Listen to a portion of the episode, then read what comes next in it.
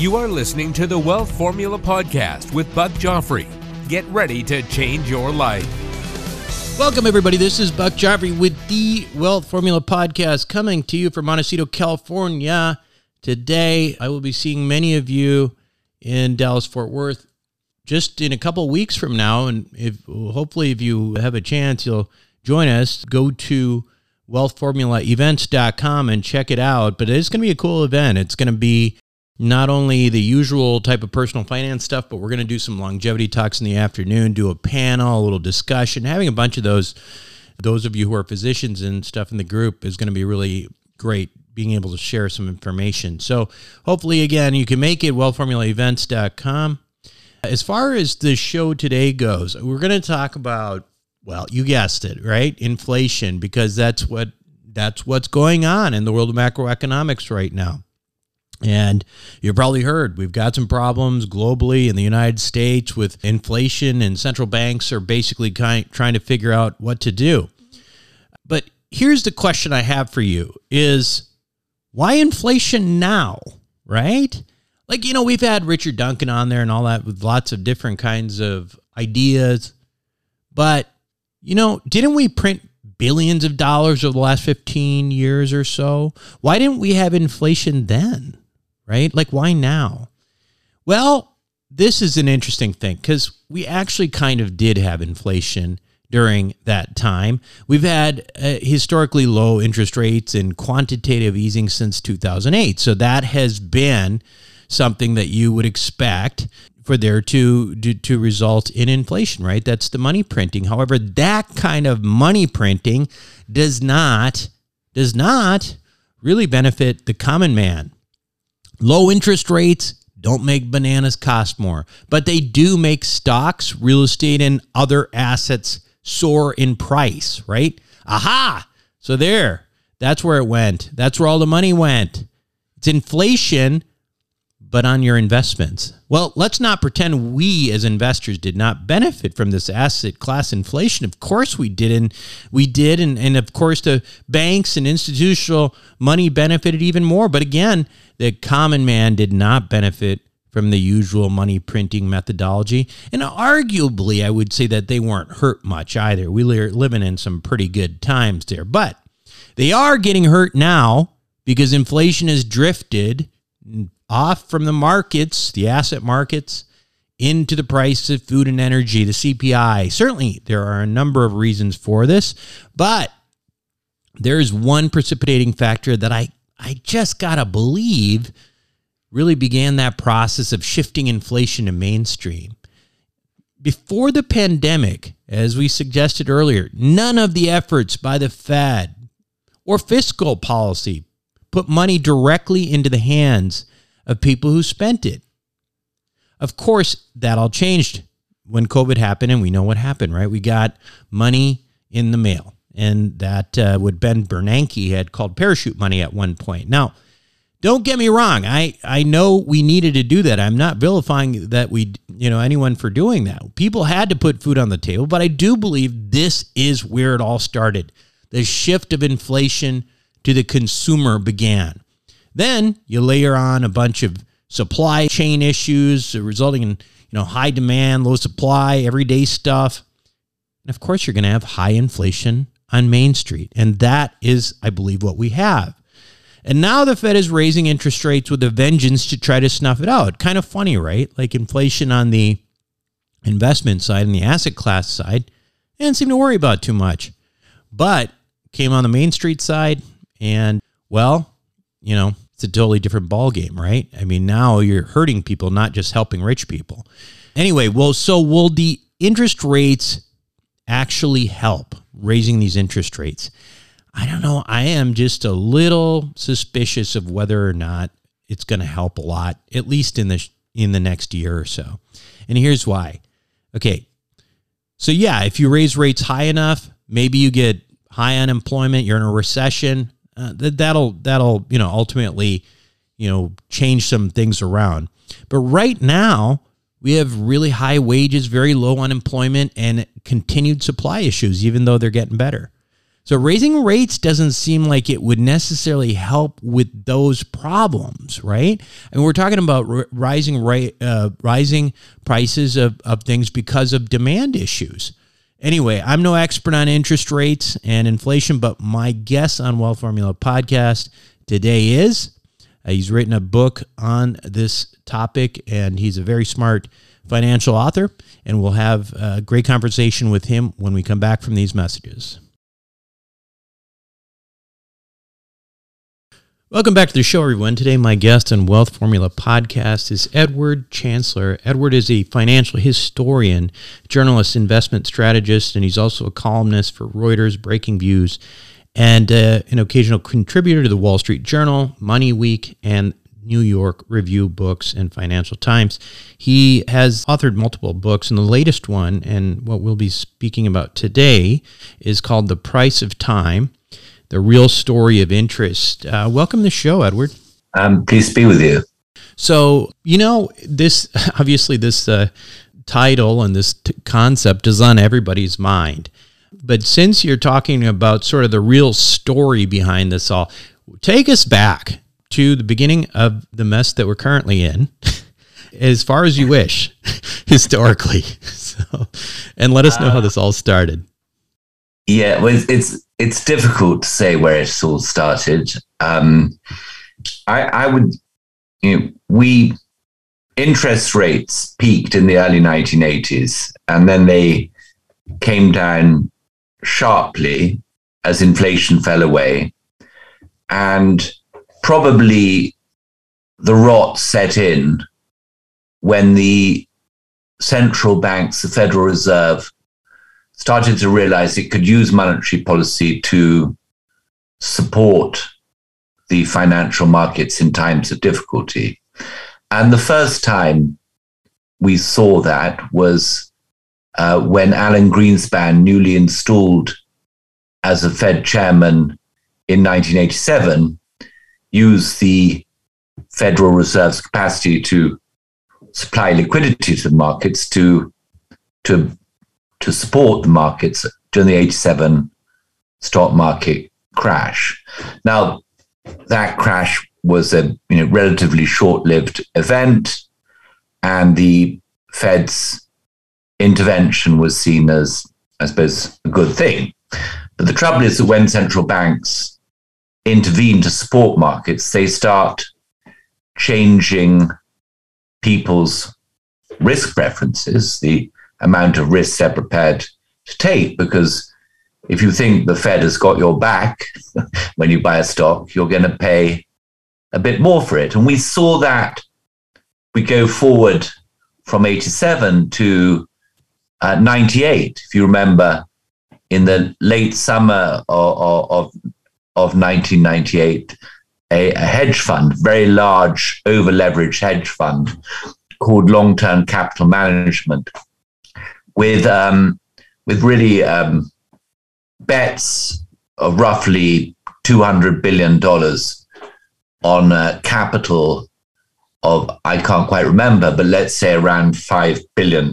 So massively leveraged hedge fund that was toppling over. And at that moment, the Fed once again intervened, cut interest rates, and if you think back to the late 1990s, this was the sort of early period of the internet, and there was a bit of froth, to put it mildly, in the US stock markets at the time. But after the Fed's intervention, the NASDAQ index of technology stocks took off, and we got this great dot-com bubble that many of your listeners will still remember, because probably those who are old enough lost money in it. So then the dot-com bubble was interesting from a historical perspective, because in valuation terms, it was by far the greatest stock market bubble that the US had ever seen. So then in the end, in the late 1990s, the Fed sort of jacked up interest rates when inflation was appeared to be returning, and the dot-com bubble burst, as it might have been expected to burst. So the next stage is the Federal Reserve then starts to worry, hey, the markets are collapsing. Perhaps, you know, we're going to have deflation. There's no evidence of deflation at the time. So they cut interest rates. They cut the Fed funds rate back to 1% in 2002, which was the lowest at the time, the lowest level since the Second World War. And this didn't immediately revive the busted dot-coms and tech companies. But, you know, you with your real estate background knows what happened next, is that you could borrow cheaply against real estate and earn a decent turn. And combined with the fact that mortgages were being, at the time, securitized, you know, risky mortgages were bundled together and cut into different tranches and sort of increase the supply of mortgage credit, but fueled by these very low interest rates, the great US real estate bubble took off. Now, that bubble peaked in sort of 2005, 2006, and it took a couple of years for the aftermath of that burst bubble to really show how serious it was, namely with the collapse of Lehman Brothers in September 2008. Now, so what did the Federal Reserve do then? Well, of course, they take interest rates down to zero, but that's not quite enough. So they actually then start expanding their balance sheet, buying assets to buying mortgage securities and government bonds to bring long-term interest rates down and supply liquidity to the markets, but not just to supply liquidity to the markets. They also deliberately wish to push up the value of financial assets and encourage people to take more risk. And they act in the belief that if people's financial assets have increased and their wealth increased, they'll start spending again. So now we're in, you know, the period of the last decade. And as you remember, throughout that decade, there were constant expectations that interest rates would rise and the central banks would stop printing money. But that never really happened. The Fed, Ben Bernanke was the chairman of the Fed at the time of the financial crisis. He left, I think, in 2014. And during the time Bernanke was there, the Fed never raised interest rates, never took it off its low base. And the Fed's massively bloated balance sheet never contracted. Then tentatively, the Fed started to raise rates. If you remember, in sort of from 2016 to 2018, by these tiny little increments, and in 2018, stock market responded to this minute raising of interest rates by going into bear market territory, and the Fed sort of was immediately back to printing more money again. And then finally, we have the COVID lockdowns and the central banks go, not just the Fed, but around the world, go for broke. And once again, interest rates cut to zero and the Fed and central banks around the world print more money in the space of a few months than they printed in the 11 or 12 years since the global financial crisis. And now this is definitely going to be in all your listeners' recent memory, because we then had, you know, the final blast of the everything bubble, US stock market rising to its highest valuation in history, with the exception of the last few months of the dot-com bubble. And then a plethora of other markets turning red hot. U.S. housing. You had within the stock markets, you had the SPAC boom and special purpose acquisition companies, which were flipped into high-tech ventures, a great bubble in electric vehicle companies. If you remember, Tesla was briefly valued at more than all US energy companies in aggregate. You had crypto craze, and not just Bitcoins, but you had,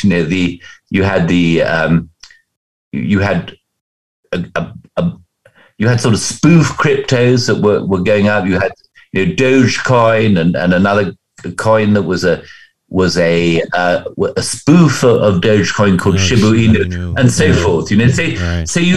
So basically up until really the end of last year, we had seen some of the frothiest markets ever, and in my view, the underpinning of these frothy markets was not just the psychology of investors or investors playing a game of what we call greater fool. I'll buy this asset and sell it on to some sucker at a higher price, and I'll play this game for as long as it can. I think that investors were misled into believing that interest rates would remain extremely low, and that the low interest rates validated extraordinarily high valuations. So at that point, I think it's probably useful to sort of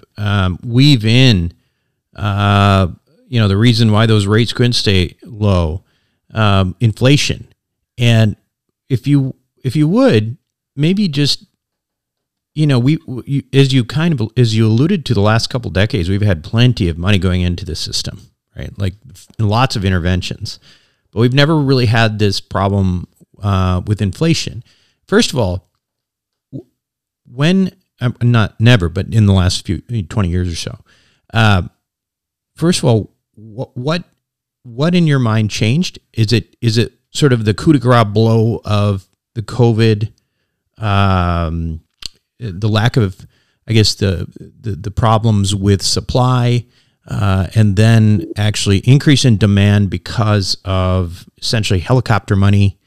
Tell me what changed, because what was the inflection point that turned an economy that was running on low interest rates and printing money for the last, certainly in the last 15 years, to a significant inflationary problem? Well, the 2 points you made, I think, are valid. But there is really a sort of a perfect storm of factors. And I think even if one leaves aside what happened during the COVID period, that the dynamics of the low inflation were already coming unstuck beforehand. And I think this is the way I see it, is that the globalization, the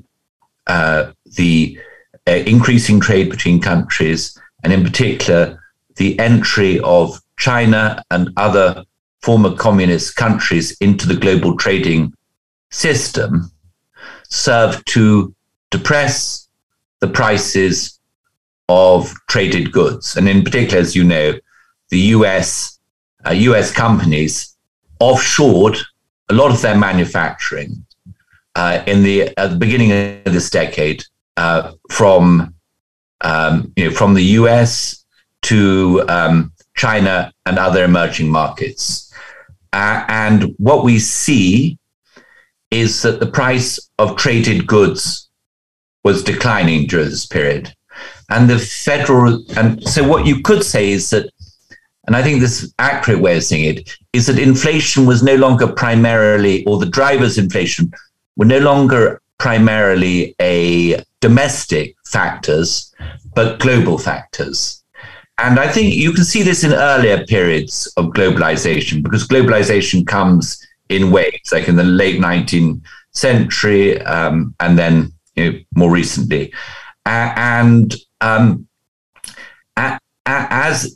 But that that shift in globalization, you know, the rise of globalization created a backlash.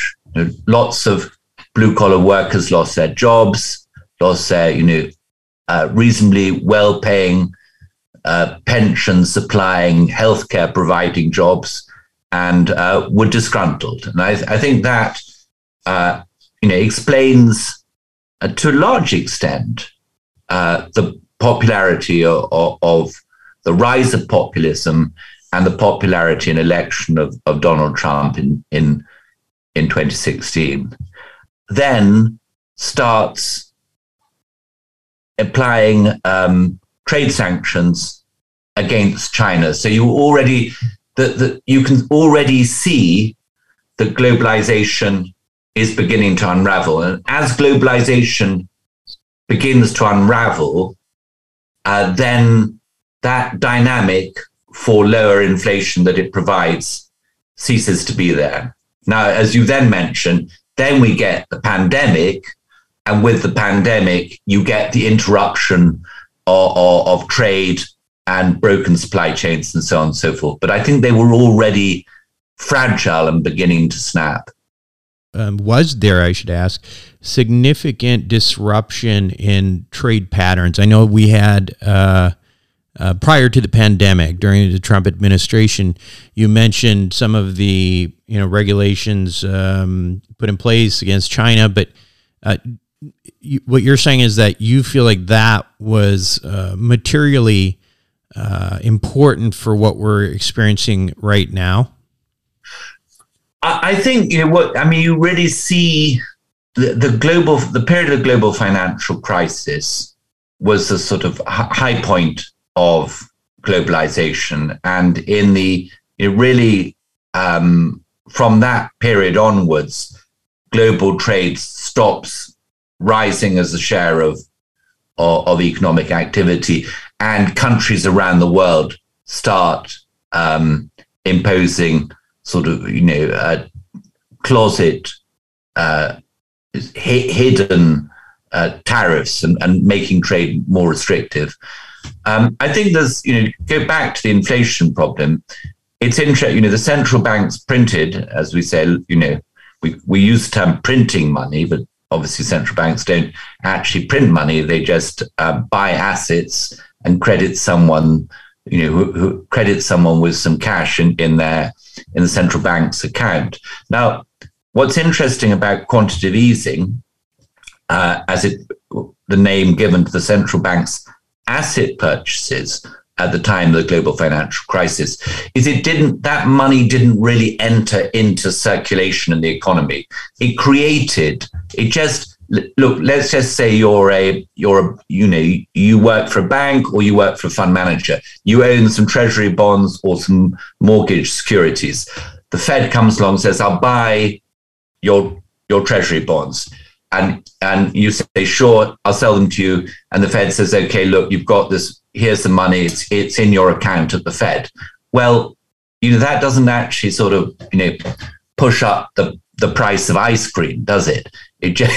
What it does do is it pushes up the price of assets, of securities on Wall Street. So the last decade, we saw very little consumer price inflation. But as you know, we saw massive asset price inflation. And, you know, really I think it's fair enough to say that the last decade was the greatest period of asset price inflation in history. And the reason I can say that with some confidence is that the Federal Reserve actually prints numbers for US household wealth. And they have that data going back to the early 1950s. And what you see, if you look at the charts of the US household wealth, is they sort of rise, you know, they rose, you know, they sunk to a low in the 1970s during the inflation, and then in the time when interest rates were kept very high under, you know, Paul Volcker at Federal Reserve in the early 1980s. But in recent years, they moved higher and higher and higher. And at the end, it seems so long ago now, but just at the end of last year, US household wealth was at an all-time peak. It was, I think, roughly 250 percentage points of GDP above its long-term average. So you can, that gives you a sense of how inflated things were. But when the, but with the COVID lockdowns, because the governments, as you know, paid people to stay at home, right? You know, and watch Netflix and get, you know, home deliveries and Deliveroo or whatever. Yeah. That money did actually find its way into the economy at the time, as you said, when the supply chains were interrupted. So that was, as I say, the perfect storm. Right. And just to add on to that, I mean, I think if you look back at the interventions, as you've outlined already, in 2008 and some of the other, minor crises times, the Feds basically reacted and created these, opportunities for investors to basically get their, to have their investments go up in value. The major difference from what I see, the major difference in this intervention was it was truly what I guess Ben Bernanke called helicopter money, right? That we hadn't seen that before, had we? Like pure money in the hands of consumers. And to me, that answers a lot of the question of why we never saw significant consumer, CPI increases, and so I'm curious on that. Do you think that was, how big of an impact do you think that was to ultimately what we're seeing now? I mean, obviously there's trade, there's problems with supply chains and everything else, but I'm curious on helicopter money. Was that the biggest issue? Yeah, I mean, you could call it helicopter money. And you remember a couple of years ago, there was a lot of talk about this thing called modern monetary theory, which, where the idea, it had a brief vogue, the idea that, the governments didn't need to raise taxes. They could just spend money. They didn't even need to issue bonds. There's a sort of vogue for helicopter money, and the quantitative easing money, as I say, stayed sort of, if you will, locked in the Wall Street safe, whereas this money went into people's hands and boosted their spending. But don't forget, it also produced a huge amount of asset price inflation. I think the S&P up something like 28% last year. So that was one of the great years. Yeah, but another way of thinking about the inflation is just from a sort of monetarist perspective, which tends to be neglected nowadays, which is the view that, if you have an increase in the money supply, the broad money supply, bank accounts and so forth, money held in banks, then that feeds through to an inflation. So if you had the US money supply in 2021, early 22 was growing at an annualized rate of around 25%.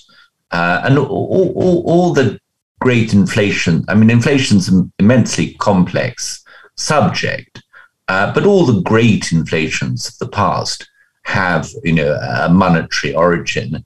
It's just the central bankers and the economists sort of monetarism fell out of favor. And as these guys tend not to read much financial history, they tended to ignore the inflation problem. But as you probably aware, the man on the street sort of saw inflation coming. The rest of us, I don't think, were suckered. It was, in a way, the closer you were to actually influencing events in the monetary policy world, the more blind you were to what was actually happening. Yeah. Interesting. So let's kind of pivot a little bit and say, okay, well, that's where we are. What is your perspective on, what happens with inflation over the next 6 months to a year? Obviously, there are some challenges there. We've got a war in Europe, winter coming up, energy prices probably going up. Where does this Where is this going? Does the supply chain loosening up help things out? Do the rates increases throw us into, some kind of a recessionary thing where, the inflation is going to have to necessarily, die off at that point? I'm curious what your take is and the trajectory.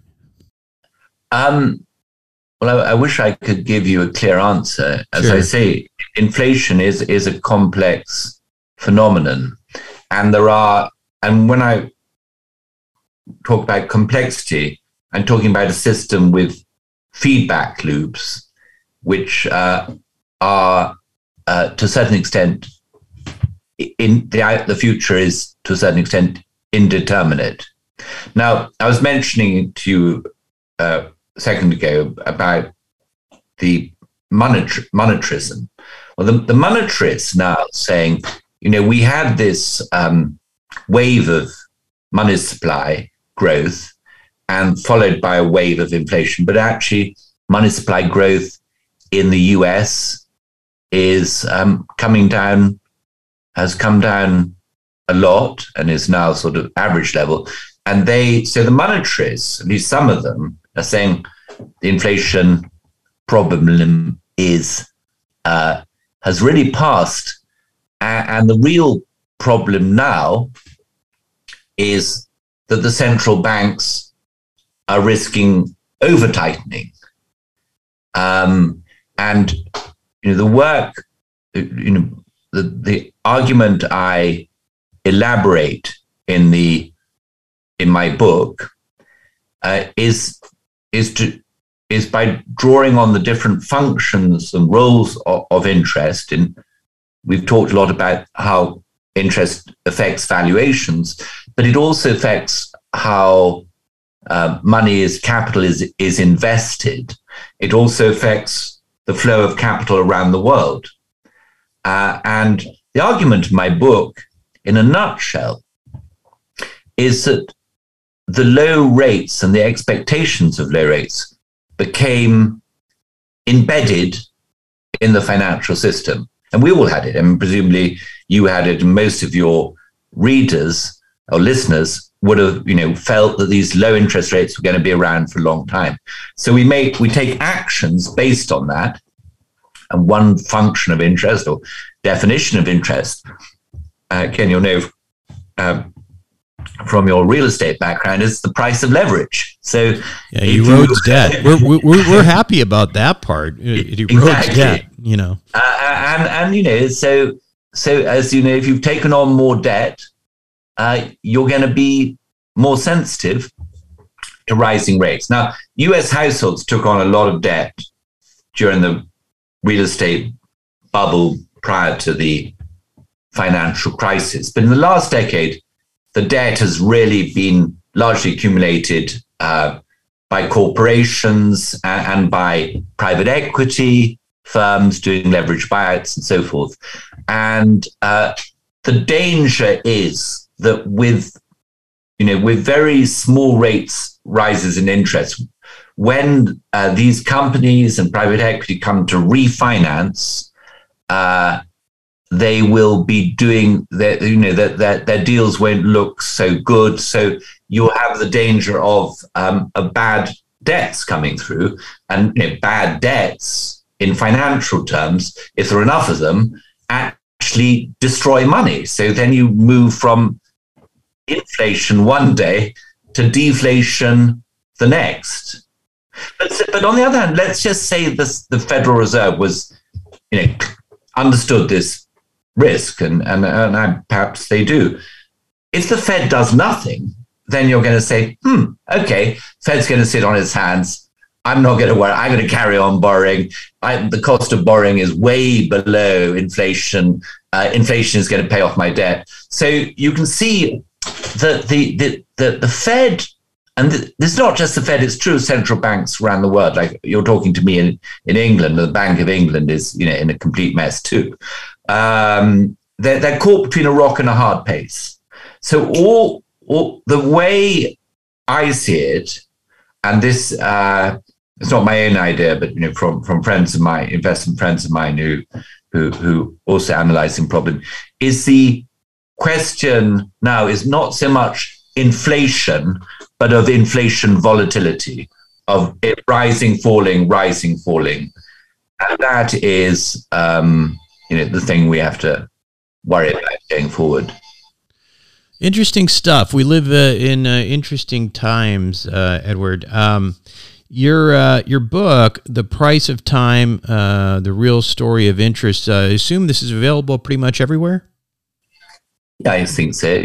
Amazon and all good booksellers. That's right. And then you also have a website, www.edwardchancellor.com. What kinds of things can we find there? Well, you can find my articles. I write, as you say, I write a column for Reuters Breaking Views, the financial commentary service of Reuters. I've got sort of podcast interviews I put up there, and I've got talks I've given, and sort of lists of the other books I publish, that sort of stuff. Well, thank you very much for your time today. It's been a real pleasure to get your perspective on what's going on. Great. A pleasure to be with you. Be right back. Welcome back to the show, everyone. Hope you enjoyed it. I think this stuff's pretty fascinating. I know it gets a little wonky, but hopefully you enjoyed it. And, even just this, big major concept of inflation. Yeah, that's where it was. Inflation was in assets before, and now it's on Main Street. And when it was in assets, it's good. When it was in Main Street, it's bad. That's basically, in my mind, what's been going on in the last 15 years. Kind of interesting to think about. Anyway, I hope to see you in Dallas-Fort Worth in the next couple of weeks. This is Buck Joffrey signing off. Thank you for listening to the Wealth Formula Podcast. Visit us on the web at wealthformula.com. The information contained in this podcast are opinions, not fact. As always, consult your own financial team before making any investment. See you next time.